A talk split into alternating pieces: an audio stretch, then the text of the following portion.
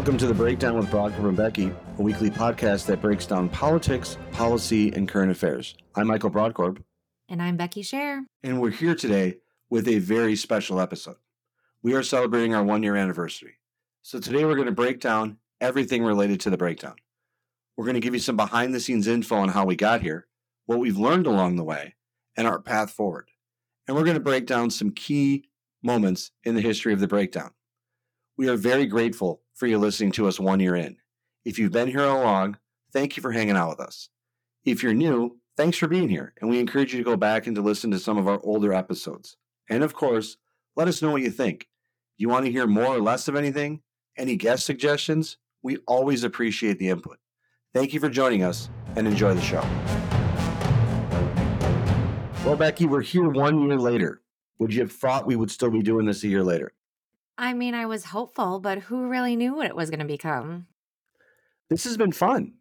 It's been super fun. I'm. Are you surprised by how much fun it's been? I am. I, I you know, I, I starting out, you know, I, I didn't really know what to expect. It was such a foreign concept of being on this side of things, and so I was unsure of how much I was going to enjoy it. If it was going to be forcing something that of of being in this space. Um, and I guess I like to hear myself speak. I like it a lot. That's great. We should explain to our listeners that our first episode, when it was called the Brodkorb Report, was on November 7th. So, what we decided to do is, like that was election day last week. I think it was the 7th or 8th. And so we decided to make sure that we produce some good content for on election results and on the GOP presidential debate but we wanted to just do one special episode kind of highlighting the past year and that's what we're going to do here today. So our first episode was on november 7 2022 we have produced 65 episodes in that amount of time. We have not rested. We've produced a lot of work. And i want to note for our listeners that all of the podcast episodes nearly all of them have been produced and promoted uh, by becky and i. We have done no paid promotion. This has just been her and I, we had a, a, producer that was helping us in our first initial shows, but Becky and I have taken it all on now, and it's a team effort. And every week we're cranking out content at least once a week. As you can tell by the math, there's only 52 weeks in a year. We've done 65 episodes. And so we have, aside from doing at least one episode a week, we've done topograph, we've done topical episodes, bonus episodes when needed and relevant. And it's been an absolute gas. I've enjoyed this. The past year has been so much fun. On the production front, I, I gotta give you the, some pat on the back here. Um, you know, you really kind of went into this head first and figured out how to, what platforms to use, how to produce, how to edit, how to build the transcript, how to do all of the items that really it takes to to have a product to have this put out into the universe and so i'm really grateful that you took that time took that energy and and do that every week. I know it's been a big undertaking so um yeah thanks for making this all possible. I'm glad to be a part of it. But it's well worth it. When we started it was called the brodkorb report and we should explain to people that kind of how we got started doing this was a group of you know, Becky and I have worked each, with each other in the past and all throughout the last 10 plus years but it was a group of colleagues, people that friends that we know that encouraged us that there needed to be to get involved and do a podcast and have be a part of this conversation. And so we teamed up to do it. Again, let's go back because I'm still sensitive about this. The Brodkorb report. That's what it was originally framed as. And you were involved from the beginning. Mm-hmm. And I didn't like the name the Brodkorb report. And I said that, I think, in one of our first recordings. I never liked it. Now, that was a suggestion that was given to us to name the show, but I never yeah. liked it. I never liked it at all. Well, I gotta, I gotta say, I was fully supportive. You know, we kind of went through, built out a, a, couple different options. It made sense. It was catchy, and hey, I got the moniker, the voice of reason. I mean, zero complaints here. Anytime I can put that on, uh, you know, on a badge and wear that proudly um, as a voice of reason, I, I'm gonna I'm going to take that opportunity. So it worked. It was, you know, a thing. And I think it was nice, you know, it, it allowed us to have this evolution very, you know, I think, you know, six, eight, ten weeks later when we decided to evolve to the breakdown with Brodkorb and Becky. And kind of, I think a lot changed relatively quickly as we got our feet wet. I don't think anyone was when people were encouraging us to do the podcast, it wasn't a reflection on all the great podcasts that are out there, but just providing a different kind of perspective. And one of the things that we've tried to do is, aside from being able to carry a show ourselves, we've really tried to focus on guests. And I think the journey over the past year has really been, from my perspective, one of the things I want to highlight is the guests and what that that experience has been like. And I think that's unique I think a lot of podcasts, what I've seen and observed them, and I'd like to get your take on this, is a lot of it's host driven, that they're talking and they're having conversations. But I think very early on, and even in some of the planning stages, one of the things that we wanted to do is we wanted to have a place where there could be discussions. There wasn't screaming and yelling. That would come through our food fights and some of your football mm-hmm, picks, which we'll mm-hmm. talk about later. But with our guests, just creating that space where people could talk, where again, this we're not recording on a tape. This is we got the internet, we got hard drive space. Just giving people an opportunity to explain and talk and have discussions back and forth, I think has been a very unique approach to our podcast. And I think that's part of the reason why we've been successful. I agree. You know, I think that, like you said, with our conversations early on, that we felt that there was a void out there that we were trying to potentially step into. I don't think it was ever about you as Michael Brodkorb and me as Becky Valerie Scherr, whoever I was then and now. Um, but I think it's more about, yeah, the the environment that we're trying to do something that, you know, we've had continual conversations about Republican messaging and us trying to be a part of that in opportunities and criticisms. And just having that conversation, uh, like we've said, I think many, many times is you know saying that we can be we can disagree without being disagreeable and i think that that was something that um has really been an emphasis of this especially with you know the spectrum of guests that we have had from far right far left agnostic in in the middle um i really think that that's where we've gotten today and i'm i'm proud of that. I think it's, it's i think it's been really great and learned a lot of oh go ahead go ahead.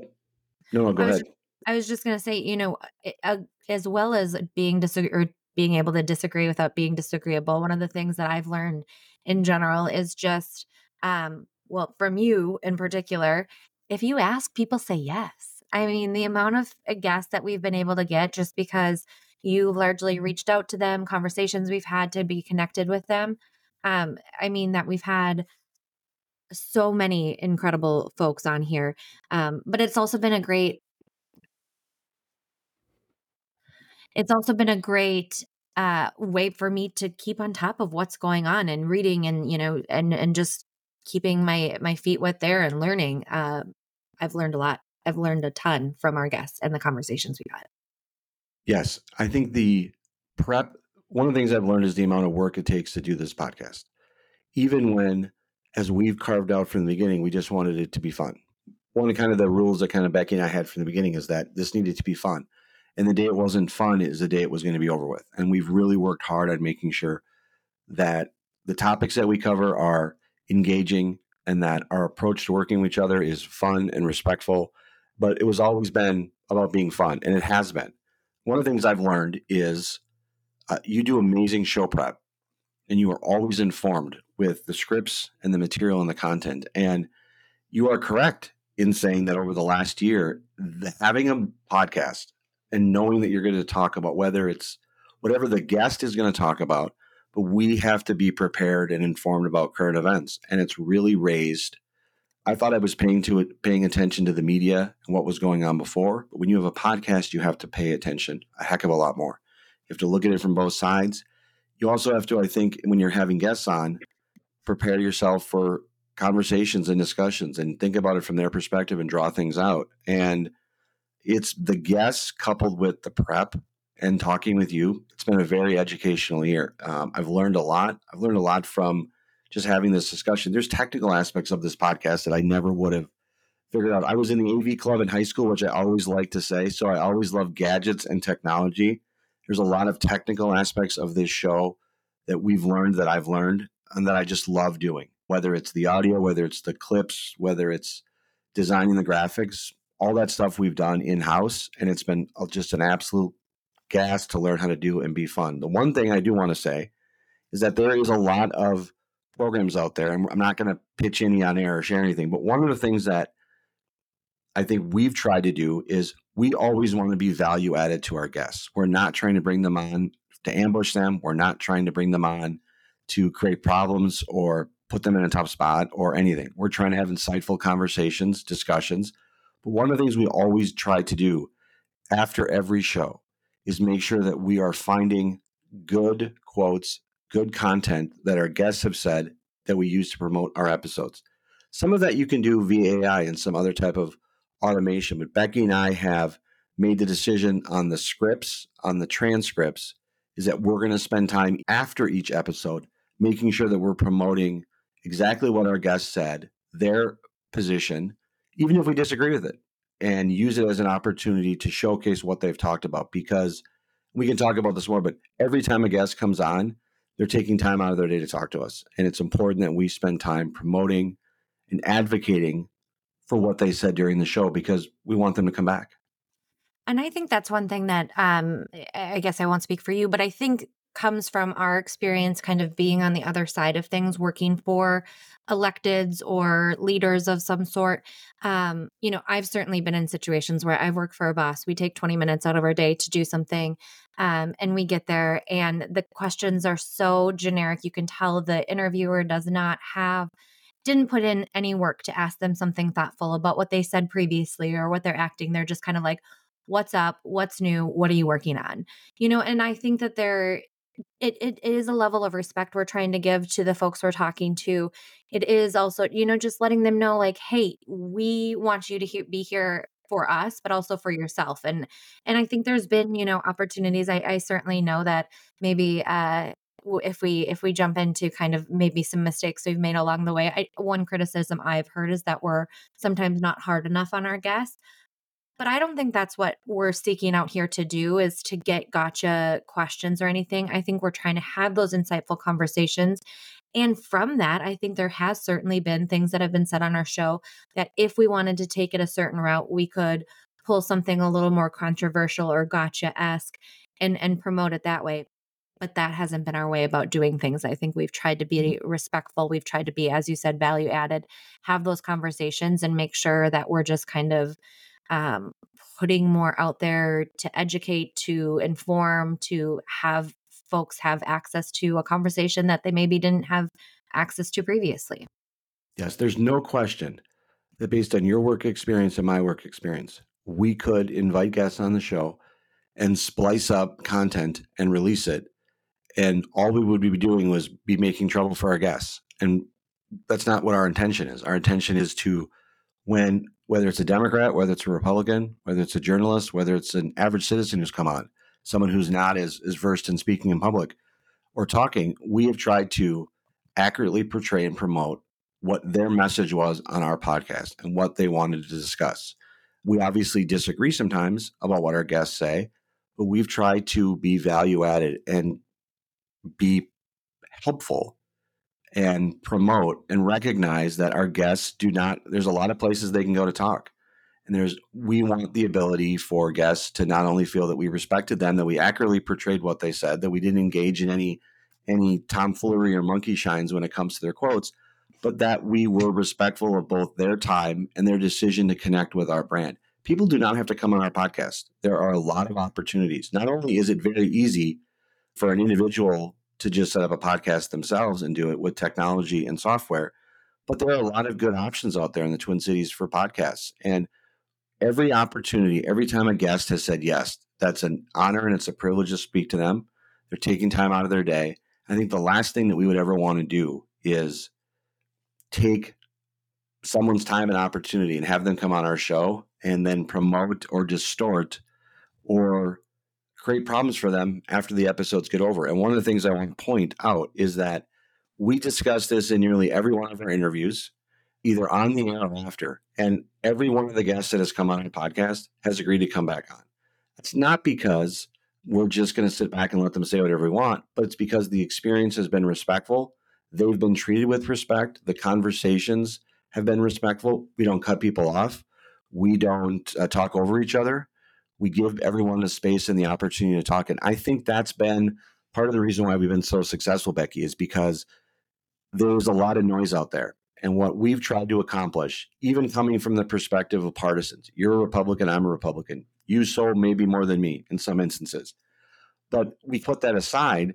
And I think our only criteria for guests is they have to be respectful to us. We'll be respectful to them. And they're people that we want to, we're willing to invest and promote their brand and their perspective on things. And that's been our only criteria. But it's the the working relationship, particularly between you and I and our guests, has been very productive. I have not heard, and not to put you on the spot, but I don't know if you have. I have not heard from one guest who's ever said, I don't want to come back on. I haven't heard from a guest who hasn't played a role in retweeting or sharing or recognizing that their appearance on the podcast was productive and respectful. Doesn't mean there's not going to be controversy generated. There's been a lot of guests that we've had on that have created controversy. This is politics. We're not talking about, we're talking about sometimes some hot topics.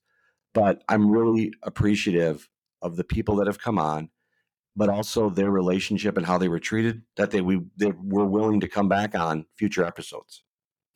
Yeah, and I think, you know, again, you and I have been on the on the side of things receiving media requests and have said no to to many media requests back and you know, along the way. And uh it's just been it's just been awesome that we you know to think of the spectrum and i know we'll chat up a little bit more about guests here shortly but that we've been able to get yeses from you know walter hudson and leigh finke and steve simon and erin maye quade and tom emmer i mean it's just the spectrum of which our guests have fallen um it's been incredible that we've been able to have something that folks from all aspects of the political life, the news life, um, have been have been saying, yeah, okay, this is something I want to do, and and use some of their precious time. It, it's been pretty cool. We have had sixty five episodes by the time of this recording, so this will be episode sixty six. We've had, depending on how you count it, I count guests coming back. So my count is seventy guests. 70 guests over the last over the last year and those are people that have come back a couple times that have been guests multiple times. And that's unique. I'm appreciative of every guest that has come on. And uh, we'll talk more about guests here soon, but I just wanted to give those stats again 65 episodes as of now. This will be episode 66. And we've had, by my count, 70 guests. Don't fact check me. I, I think I've done it the most fairest way I can. And we've had great success both in downloads and plays. And boy, there's just a lot for us to be uh, happy about right now. I am happy. Okay, what mistakes did we made? You know, that one's tough for me. Not like for me, I it's said, not. Oh, you go then. I'm pressing record. Uh Yeah, I guess that's fair. But we learned, you learned we learned from these lessons. Pressing record. Yeah. There have And been a couple times. crucial part. There have been a couple times in interviews where I forgot to press record. Or what's also happened, Becky sent me a text during a very critical interview. And it was going on for a couple minutes. And her text was, You pressed record, right? And she just was checking in because very recently we had another episode where I had not pressed record. But what I've learned is that pressing record is absolutely critical. And it's one thing I've learned very, very quickly that you have to press record if you're doing a podcast. top top takeaway from today. Press record.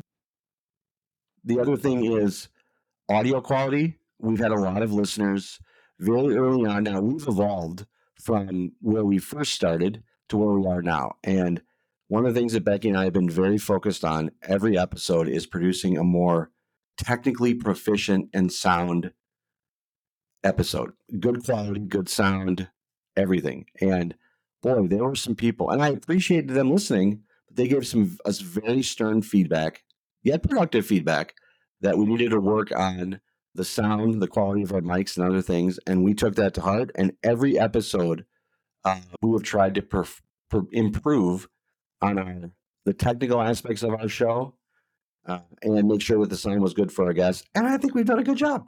I will apologize that a few minutes ago my dog was rustling on a plastic bag. Uh, so there are still hiccups here and there. But uh, we're sitting here with microphones and headphones. Um, certainly not the, you know, taping off the just microphone on our computer anymore. Um, it, it, things are, are definitely on the up and up. And you know, as long as the as long as the dog is um, acting accordingly, we're we're we're here to stay.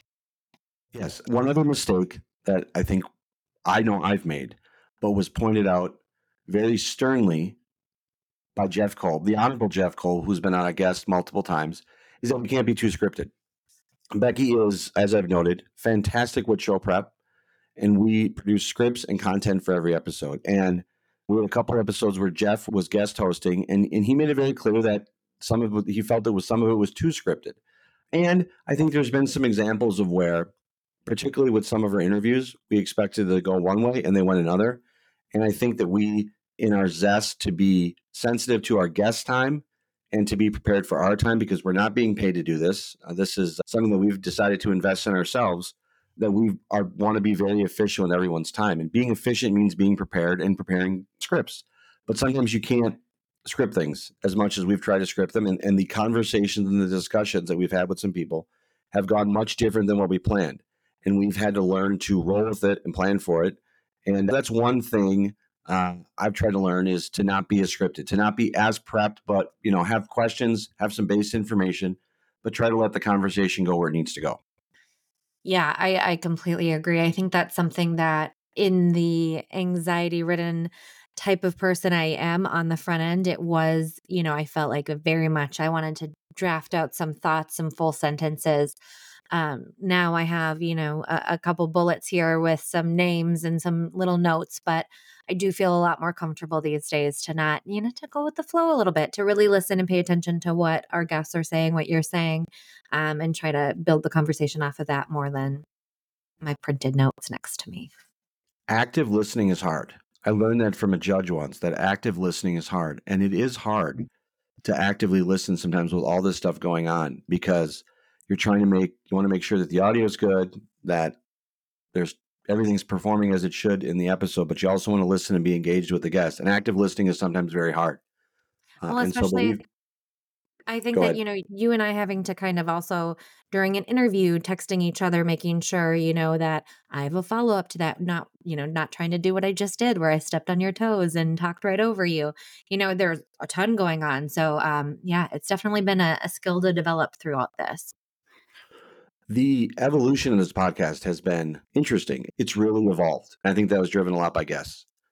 I think of the guests, and I think our frame up and discussions on wanting this to be a place for people to talk. I think we've tried to get people on the show, whether we disagree with them or not, or agree with them or not. We've tried to get people on that we can have good conversations with. And that evolution of where we are today has largely been driven by the guests.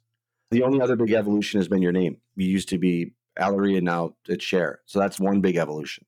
Yeah, we're really we're really getting into it. You know, I I, I got married officially. We're having the big bash here in a couple weeks, and uh, so big name change over here. But I do want to kind of maybe jump in here. So our guest totally is why our podcast has, I think, evolved significantly. Um, I want to jump into you know a couple of our our favorite interviews. I'm interested to hear if you had to say, you know, top top one or two obviously they've all been enlightening they've all been incredible. I feel really like you said earlier privileged to have these conversations and have learned and, and so much from so many incredible minnesotans. Um, but what what would you rank you know maybe top one or two guests? Again as you said all of our guests have been fantastic. I think the interview with scott jensen was incredibly important I don't want to take away from any of our other guests that have been on, but the Jensen interview really triggered, I think, a broader discussion inside the Republican Party and in the public that I was not prepared for. First and foremost, I would say I was very critical of Scott Jensen's campaign when he ran for governor in 2022. Becky, say your favorite thing you like to say. I know you even endorsed Tim Walz. That's right, I did. Stand by my endorsement. But we reached out to Scott Jensen after he authored a commentary piece in the Star Tribune about abortion and we had him on, and it was incredibly informative. That was another example of where we had that interview scripted, and it went did not go where we expected it to go. And so that interview with Jensen was an opportunity where I think we went. It was a longer show than what we normally do, and we let the conversation go. It was very important to us that that he got an opportunity to speak, as it is with every guest. But I think there was more of a history with Scott Jensen than there was in any of our other guests in terms of that kind of combative style that I particularly had with him. And so it was meaningful from the standpoint of that he got to say a lot of things and got to say it on our podcast. And it broke some news, it made some news. It also led to some further discussions with a great panelist of guests, Kelly Fenton, Jill Voinovich, and Leslie Rosedahl, about where the party goes. We also had a follow up conversation with Scott Jensen, and I hope to do more with him down the road. But it was a very, I think, impactful moment and a real milestone for our podcast. Absolutely. I mean, I think First of all, it goes back to the earlier point. If you ask, they say yes. I think we were a little blown away that we got such a substantial, comprehensive uh, interview with the recent gubernatorial candidate for the Republican Party of Minnesota. And I, as you said, it really was one. I think we went in, we had so many conversations ahead of time, you know, prepping some questions on the route that we expected it to go down. And I think if you listen back, and if you haven't listened to this one, I certainly think you need to go back and listen. But I think there, I mean, there's quite literally a time where I think we were all a little bit speechless because we were so it had so taken a different turn than we were expecting in a in a positive way in a really impactful way of and i think us letting it be kind of organically shifting and flowing that way really was to the benefit of us just kind of sitting back taking a back seat and letting a conversation had be had that was really important in the in the overall narrative of Republican politics, Republican Republican policy, abortion as a whole, and one that I think we will be continuing to have at least for the next year, if not the next, you know, two cycle, you know, cycle two, three beyond 2024. So um, I was really grateful for his time. You know, we were very critical. And so again, I think it shows that despite being critical of Scott Jensen, he felt that this could still be a decent forum for him to have a conversation. Um, and I, I got to give him credit for stepping into it. I don't know that I would have had it been uh, I was working for a candidate and got an invite from a podcast that had been very critical of him, I would probably tell my boss to say no or my you know my friend to say no. And so for him to be willing to even come into this, um, got to give him props for that. I think it it was great that we had that opportunity to talk with him and have that type of conversation. I think that it's very important, and I'm going to keep going back to it. Just the discussions in the safe space. I think that's important. Is that right now? There's just a lot of noise out there, whether it's on social media and other states, and having an opportunity to give someone like Scott Jensen to just come on and just like take it away. We're not going to interrupt you. We're not going to scream and yell at you, and we're not going to cut you off. And everybody's going to get a chance to speak. I really think is a great concept. You know, and I, uh, from my time working heavily in partisan politics, you know, a lot of the folks, the activists, the volunteers, um, the operatives, you know, they, there's there's one way of thinking and talking about things and if you're you're not saying you know you're not always exposed to more options and more variety of opinions you know it's usually there's there's a certain kind of persona that is that is put out and put forth in those environments and so that's kind of what I like to do here too is that we can kind of peel back that onion a little bit and bring some maybe some topics that are not talked about a lot or talked about in a different way. Just sharing some more information i think especially uh, you know i'm not looking to get into an issues debate here but when it comes to abortion i think that that is one that there's been so black and white and now starting to kind of move into the gray which i think a lot of that jensen interview was about um, some of the stuff we talked about Nikki Haley on the debate stage. I mean, we've talked about this issue with a lot of our guests on both sides of the aisle. And I think that's kind of what I'm anything that we can do to have that conversation, whether Scott Jensen or Erin Maye Quade, to give people a little different perspective, I think is incredible. Yeah, absolutely. And again, you and I both have been identified as partisan Republicans. And what I think is important is I appreciate every guest that's come on. But I also want to just highlight for a second the, the Democrats that we've had on. Maye Quade having her on, um, having Ken Martin and, and that working relationship with the DFL that we've had. Not as an we're, we're not being co-opted. They're not being co-opted by us, but we're willing to have a brain discussion, uh, join forces, prom- cross promote episodes. I think that's what Minnesotans want. I think that's been a reason for our success is that if you can get Democrats and Republicans in the same room talking in that way, talking and having respect, respectful conversations, I think is simply remarkable. I will say to you, We did one episode at the DFL headquarters, and then we hosted one that we did uh, where we record some of our, our episodes sometime. And that conversation between Chairman Hann and Chairman Martin turning into a, a very deep policy discussion was just an absolute treat to witness.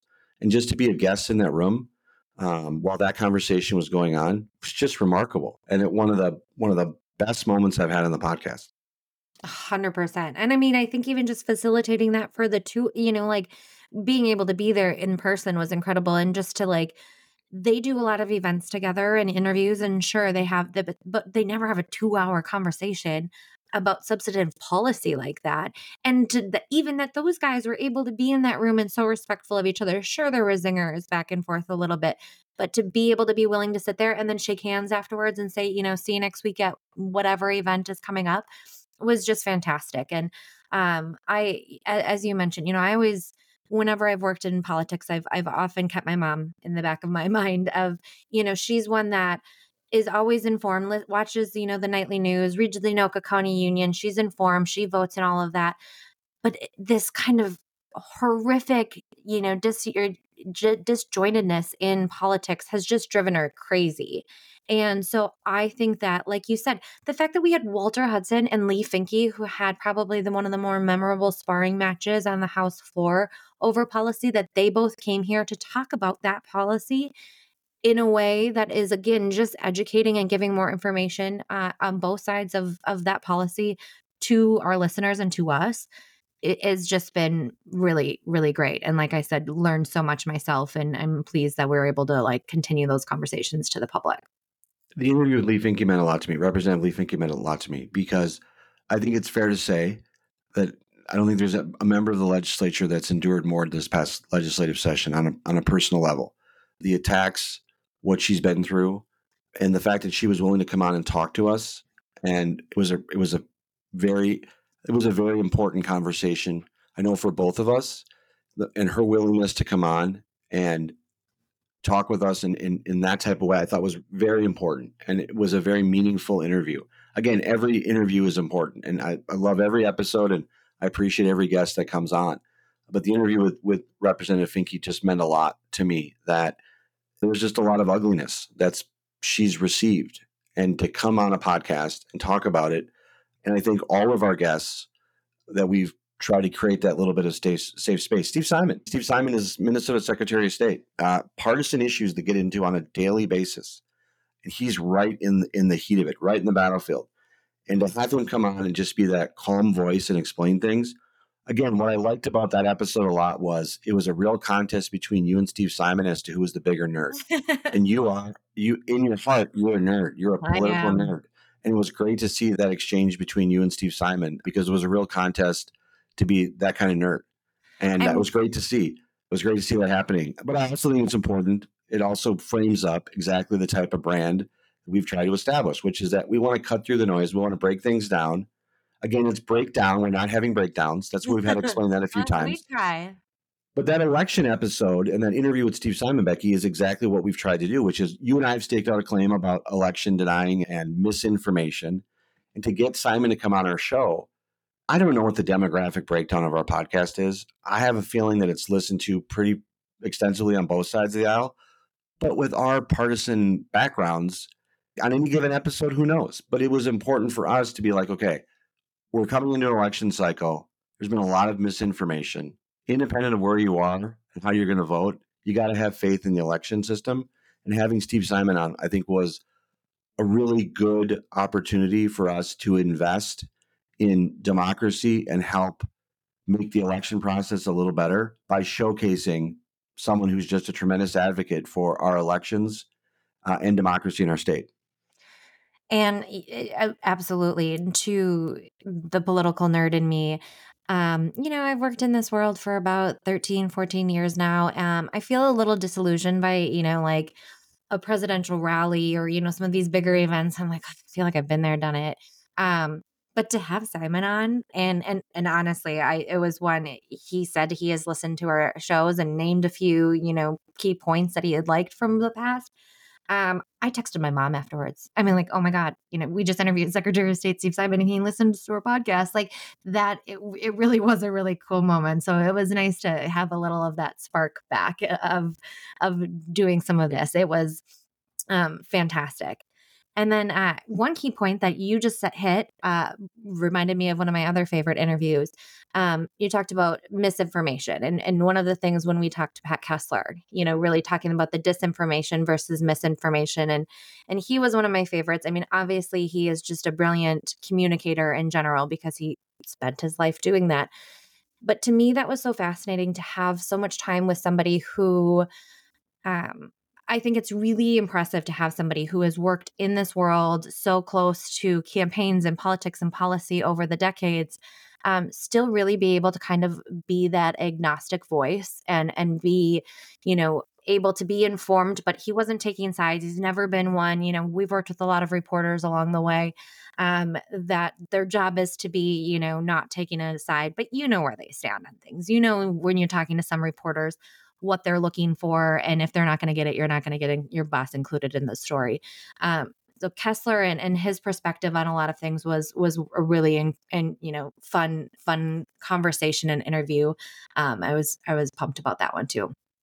I also want to acknowledge Representative Hudson and I, Walter Hudson and I had sparred a little bit on social media. And one of the things that has happened, I think I've seen examples of this in other parts of my life, particularly in politics. But when you sit across from someone uh, and you talk to them face to face, that really lowers the temperature. And the advantage that comes from us speaking with Democrats and Republicans and all the guests that we've had is it really lowers the temperature. And my exchanges and conversations with Representative Hudson have become incredibly much more respectful. I don't agree with him on everything, but I'm willing to I'm willing to recognize and appreciate his perspective. We've had him on multiple times to provide some analysis on the GOP presidential debates. We hope to have him on in the future. That's an example of how the podcast can be uh, so beneficial to both the political conversation, but how you look upon people. Because when people come on and they just talk to us, we're having that conversation. And again, our perspective of wanting to elevate our guests, have good conversations. Every time we leave, uh, we feel a little bit more connected to them. And it makes our kind of approach, to, our overall approach to politics so much more different. And we're trying to offer, I think, that good, fresh perspective and recognize that we can disagree with people, but not hate them and, and, and be so obstinate with them. One other interview that I thought was very important from us, just from a process standpoint, was getting Dean Phillips on the podcast.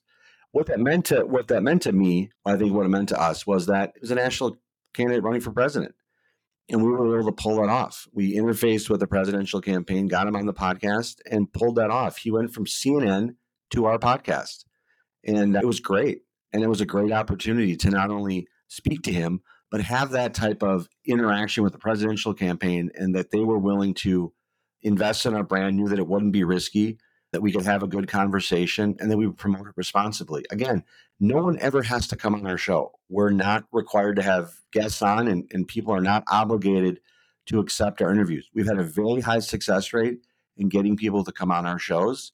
And one thing that Becky and I are never going to do is politicize and make an issue out of who has been able to come on and who said now isn't the right time.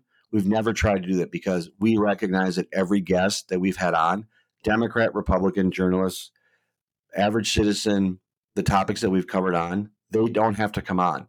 But we've been so appreciative of it. And uh, we hope to have more of those types of guests on. But just from a process standpoint, you and I both understand politics extensively. And getting a presidential candidate to come on, having them come on from New Hampshire, and literally, I was in my living room and CNN was on, and I knew 15 minutes later that guy was going to be on the podcast, and that was really fun to have happen.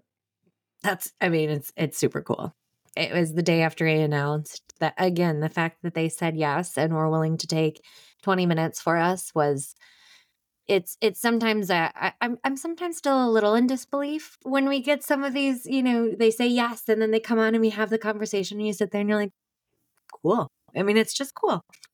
Here is one other topic I want to bring down about guests. We've covered local, state, national politics, and international affairs.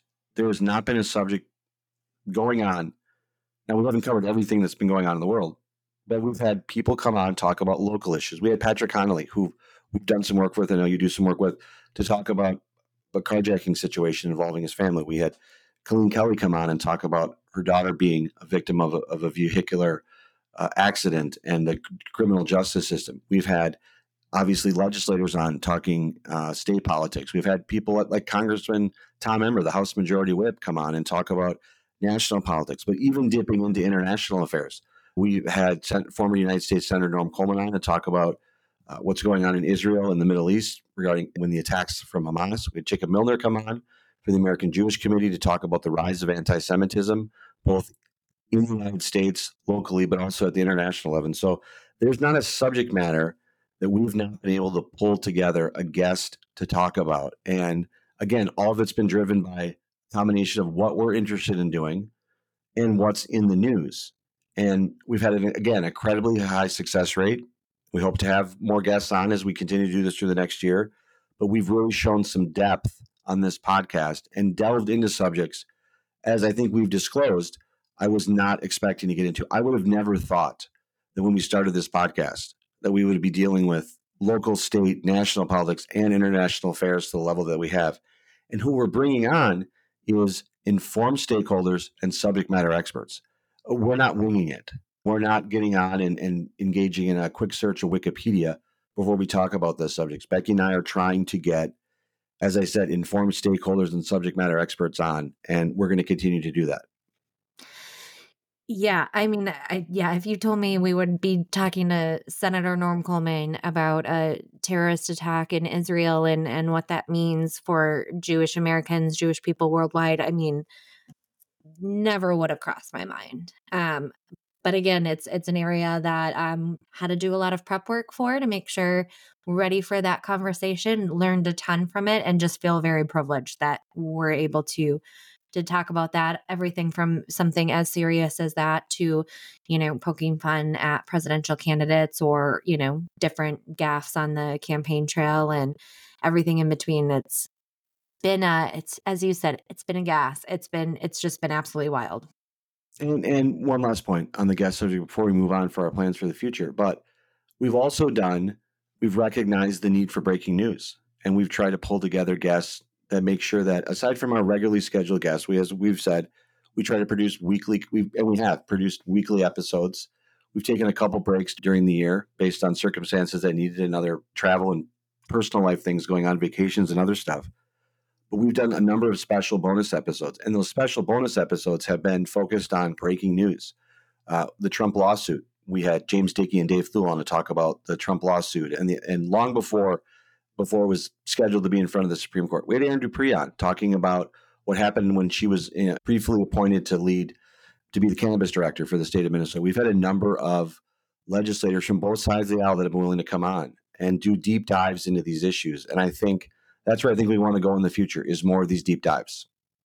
Absolutely. David Fitzsimmons was another one of my favorite ones recently when the whole speaker debacle was going on in, in DC. And again, I think it maybe highlights that this isn't something we can just sit down one day, tape five episodes, and we're done for the month. This is something we're every week studying, every week reaching out, every week doing, you know, doing something to continue to provide a service or provide a something, a product to to anybody out there that that we're so grateful listens. That's right. Plans for the future as we move forward. Where do you want to go? You know, like you said, I love the idea of continuing these deep dive conversations.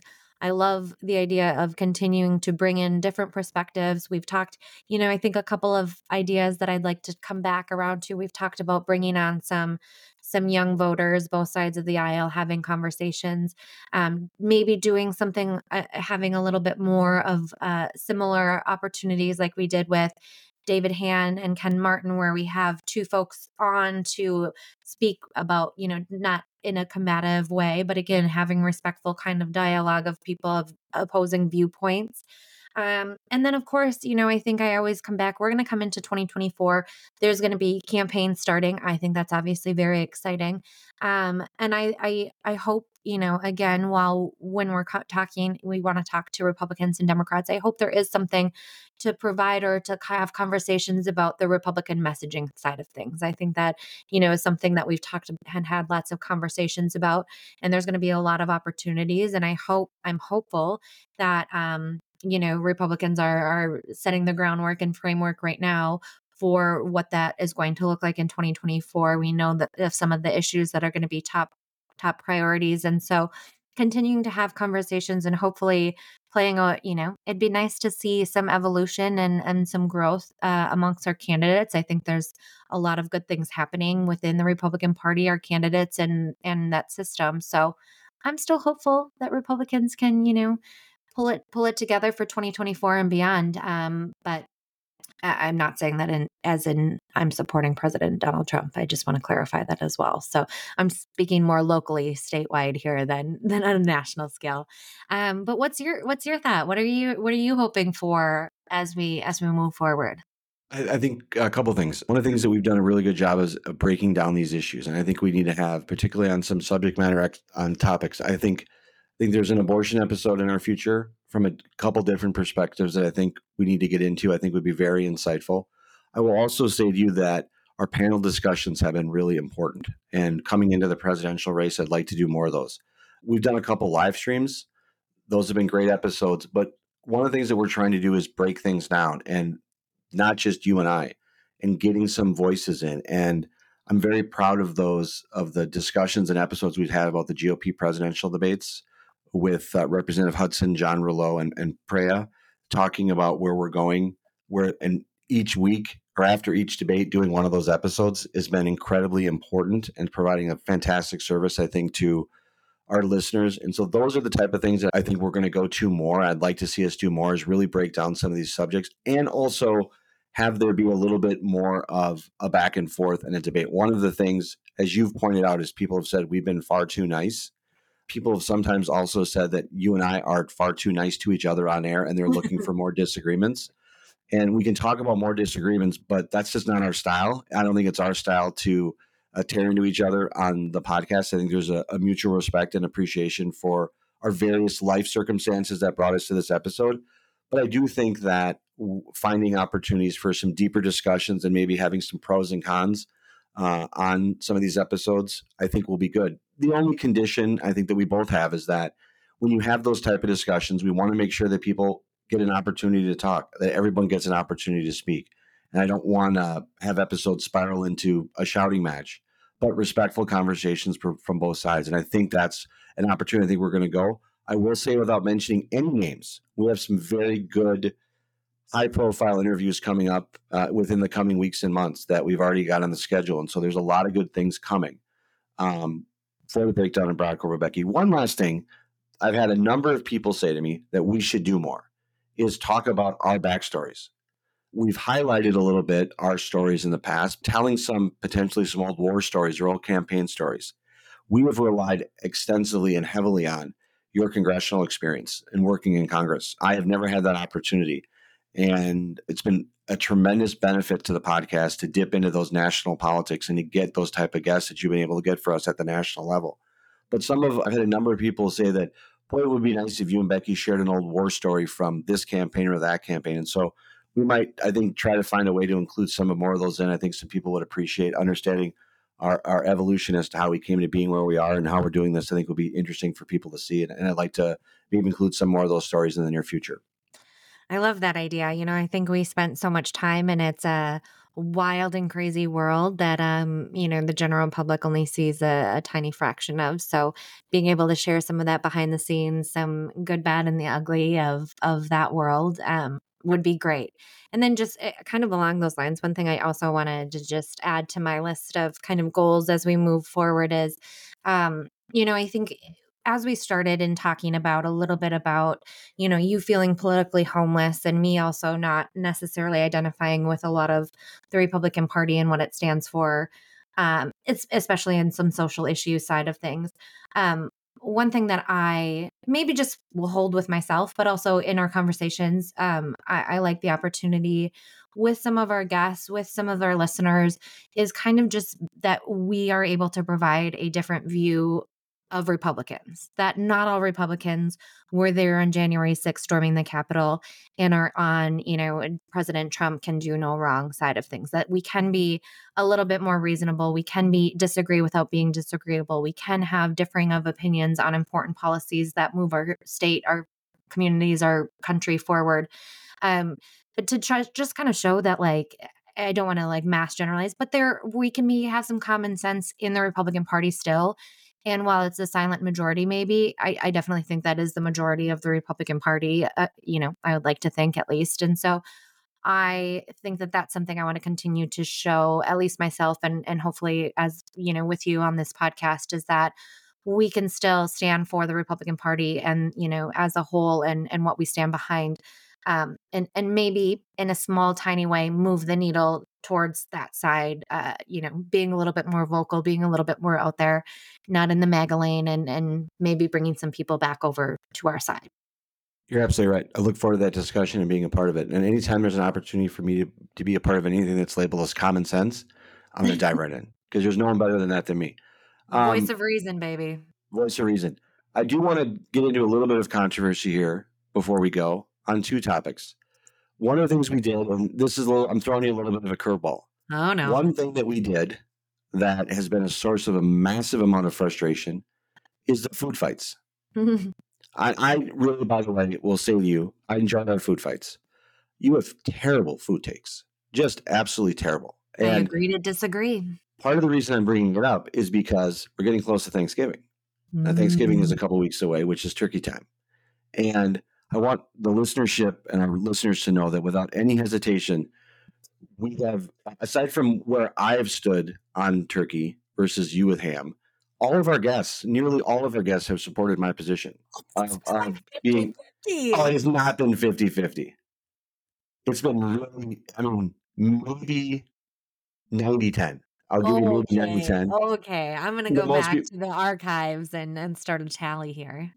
Yes. Speaking of archives, I will note that one of the things I'm going to start doing over the next few weeks is rolling out some of our, our old episodes um, and talk about because one thing I'll just say quickly pivot, um, and thank you for reminding me um, or bringing that subject up.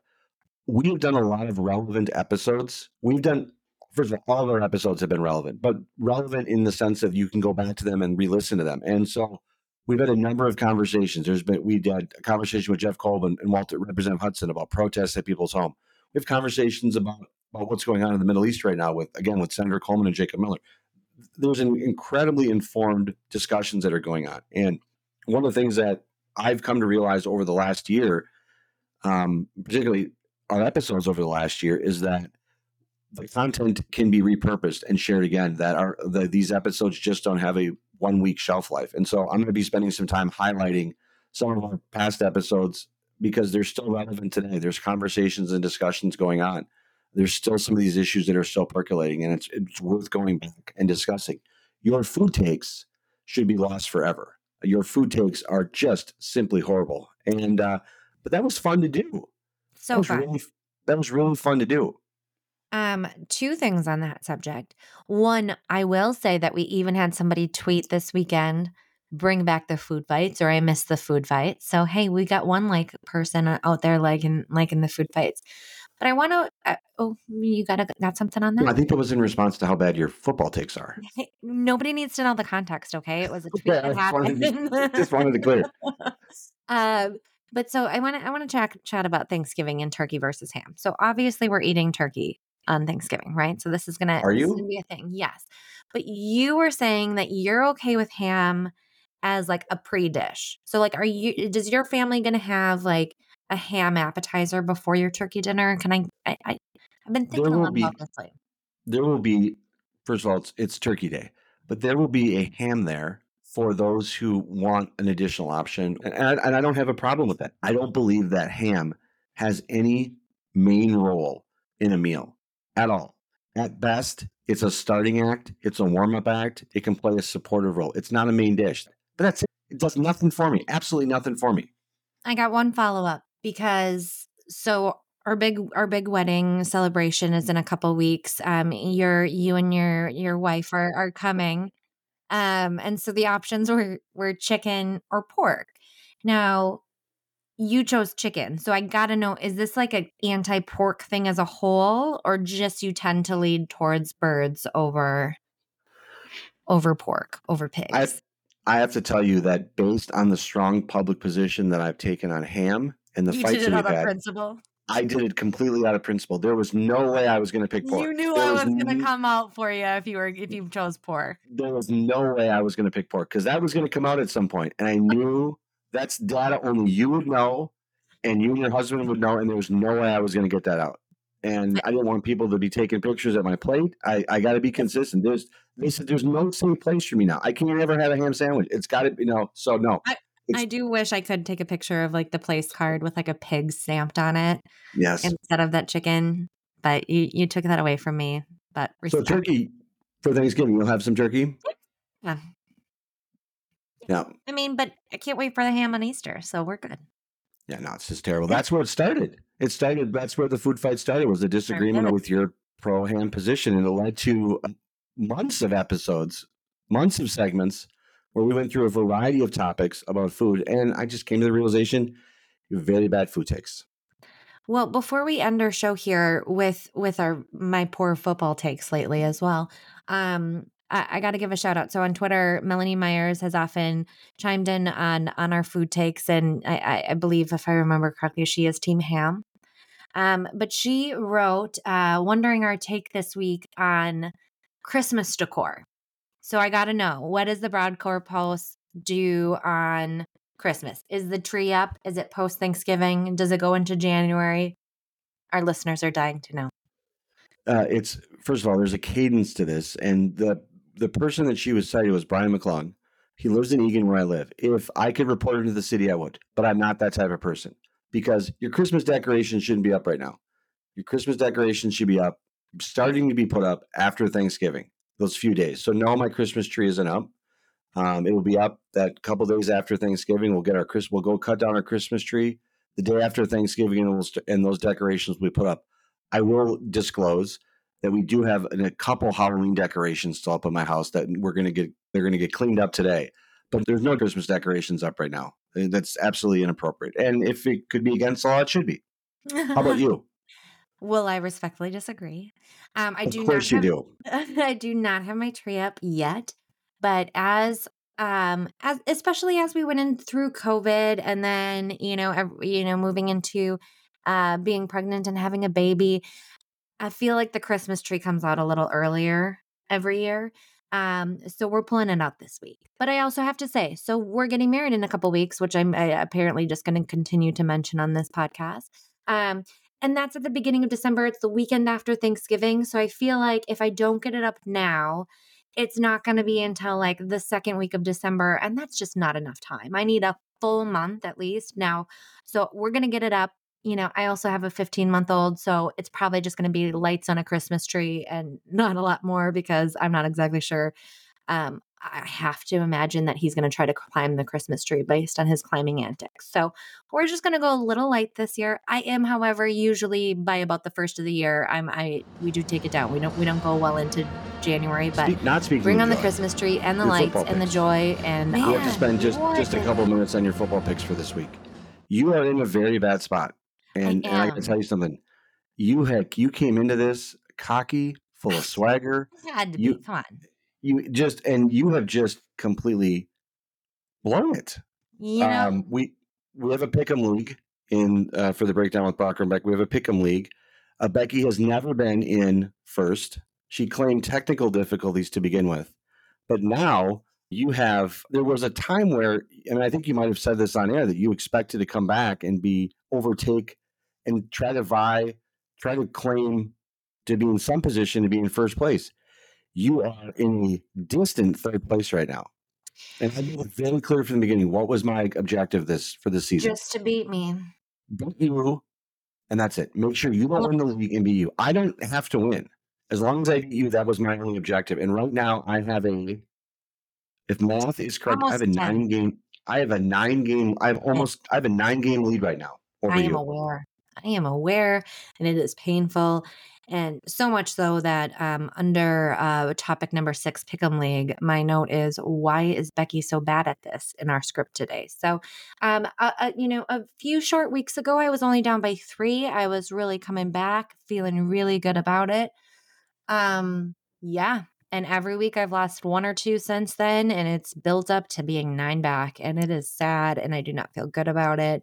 And I want to pretend that there is a lot of time for me to come back. But the, you know, facts of the matter is it's not looking great for me. So I'm just going to pretend to be bright and cheery and keep my fingers crossed that you uh, really drop the ball here soon, please. Yes.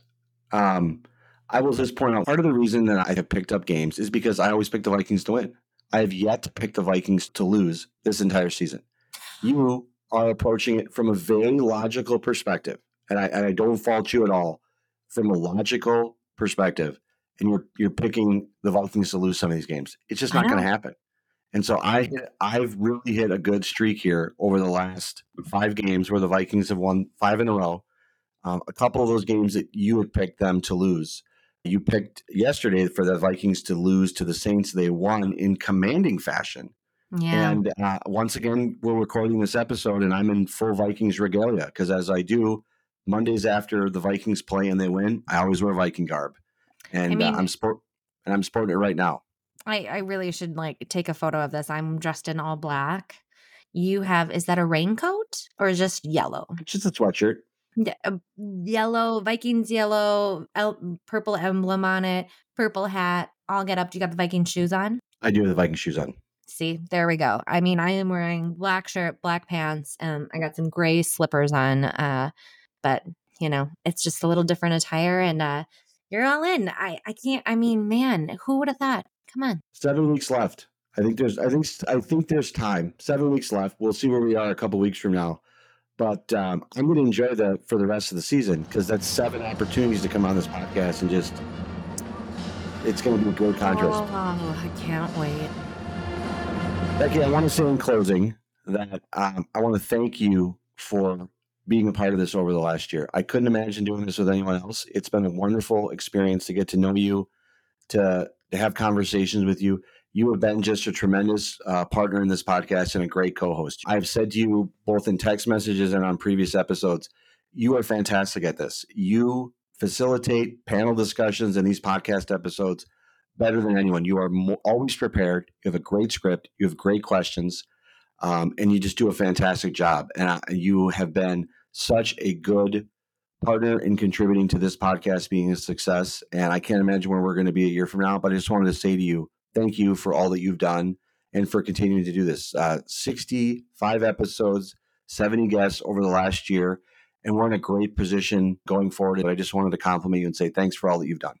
Well, and right back at you. Like I said, it literally would not have a product out every week, podcast episode out every week, multiple some week. Despite all sorts of uh, life things going on, um, your ability and you know dedication to making sure we get a good quality product out on on all our channels every week is just fantastic. So super grateful, great partnership. It's been fun. Can't wait to do it more, and I'm excited for some of our upcoming episodes. We want to thank you for listening to the breakdown with Brodkorb and Becky. Before we go, show some love for your favorite podcast by leaving us a review on Apple Podcasts or on the platform where you listen. You can leave a review or give us a shout out on our website or across all social media platforms at, at BB. The breakdown with Brodkorb and Becky will return next week. Thank you again for listening.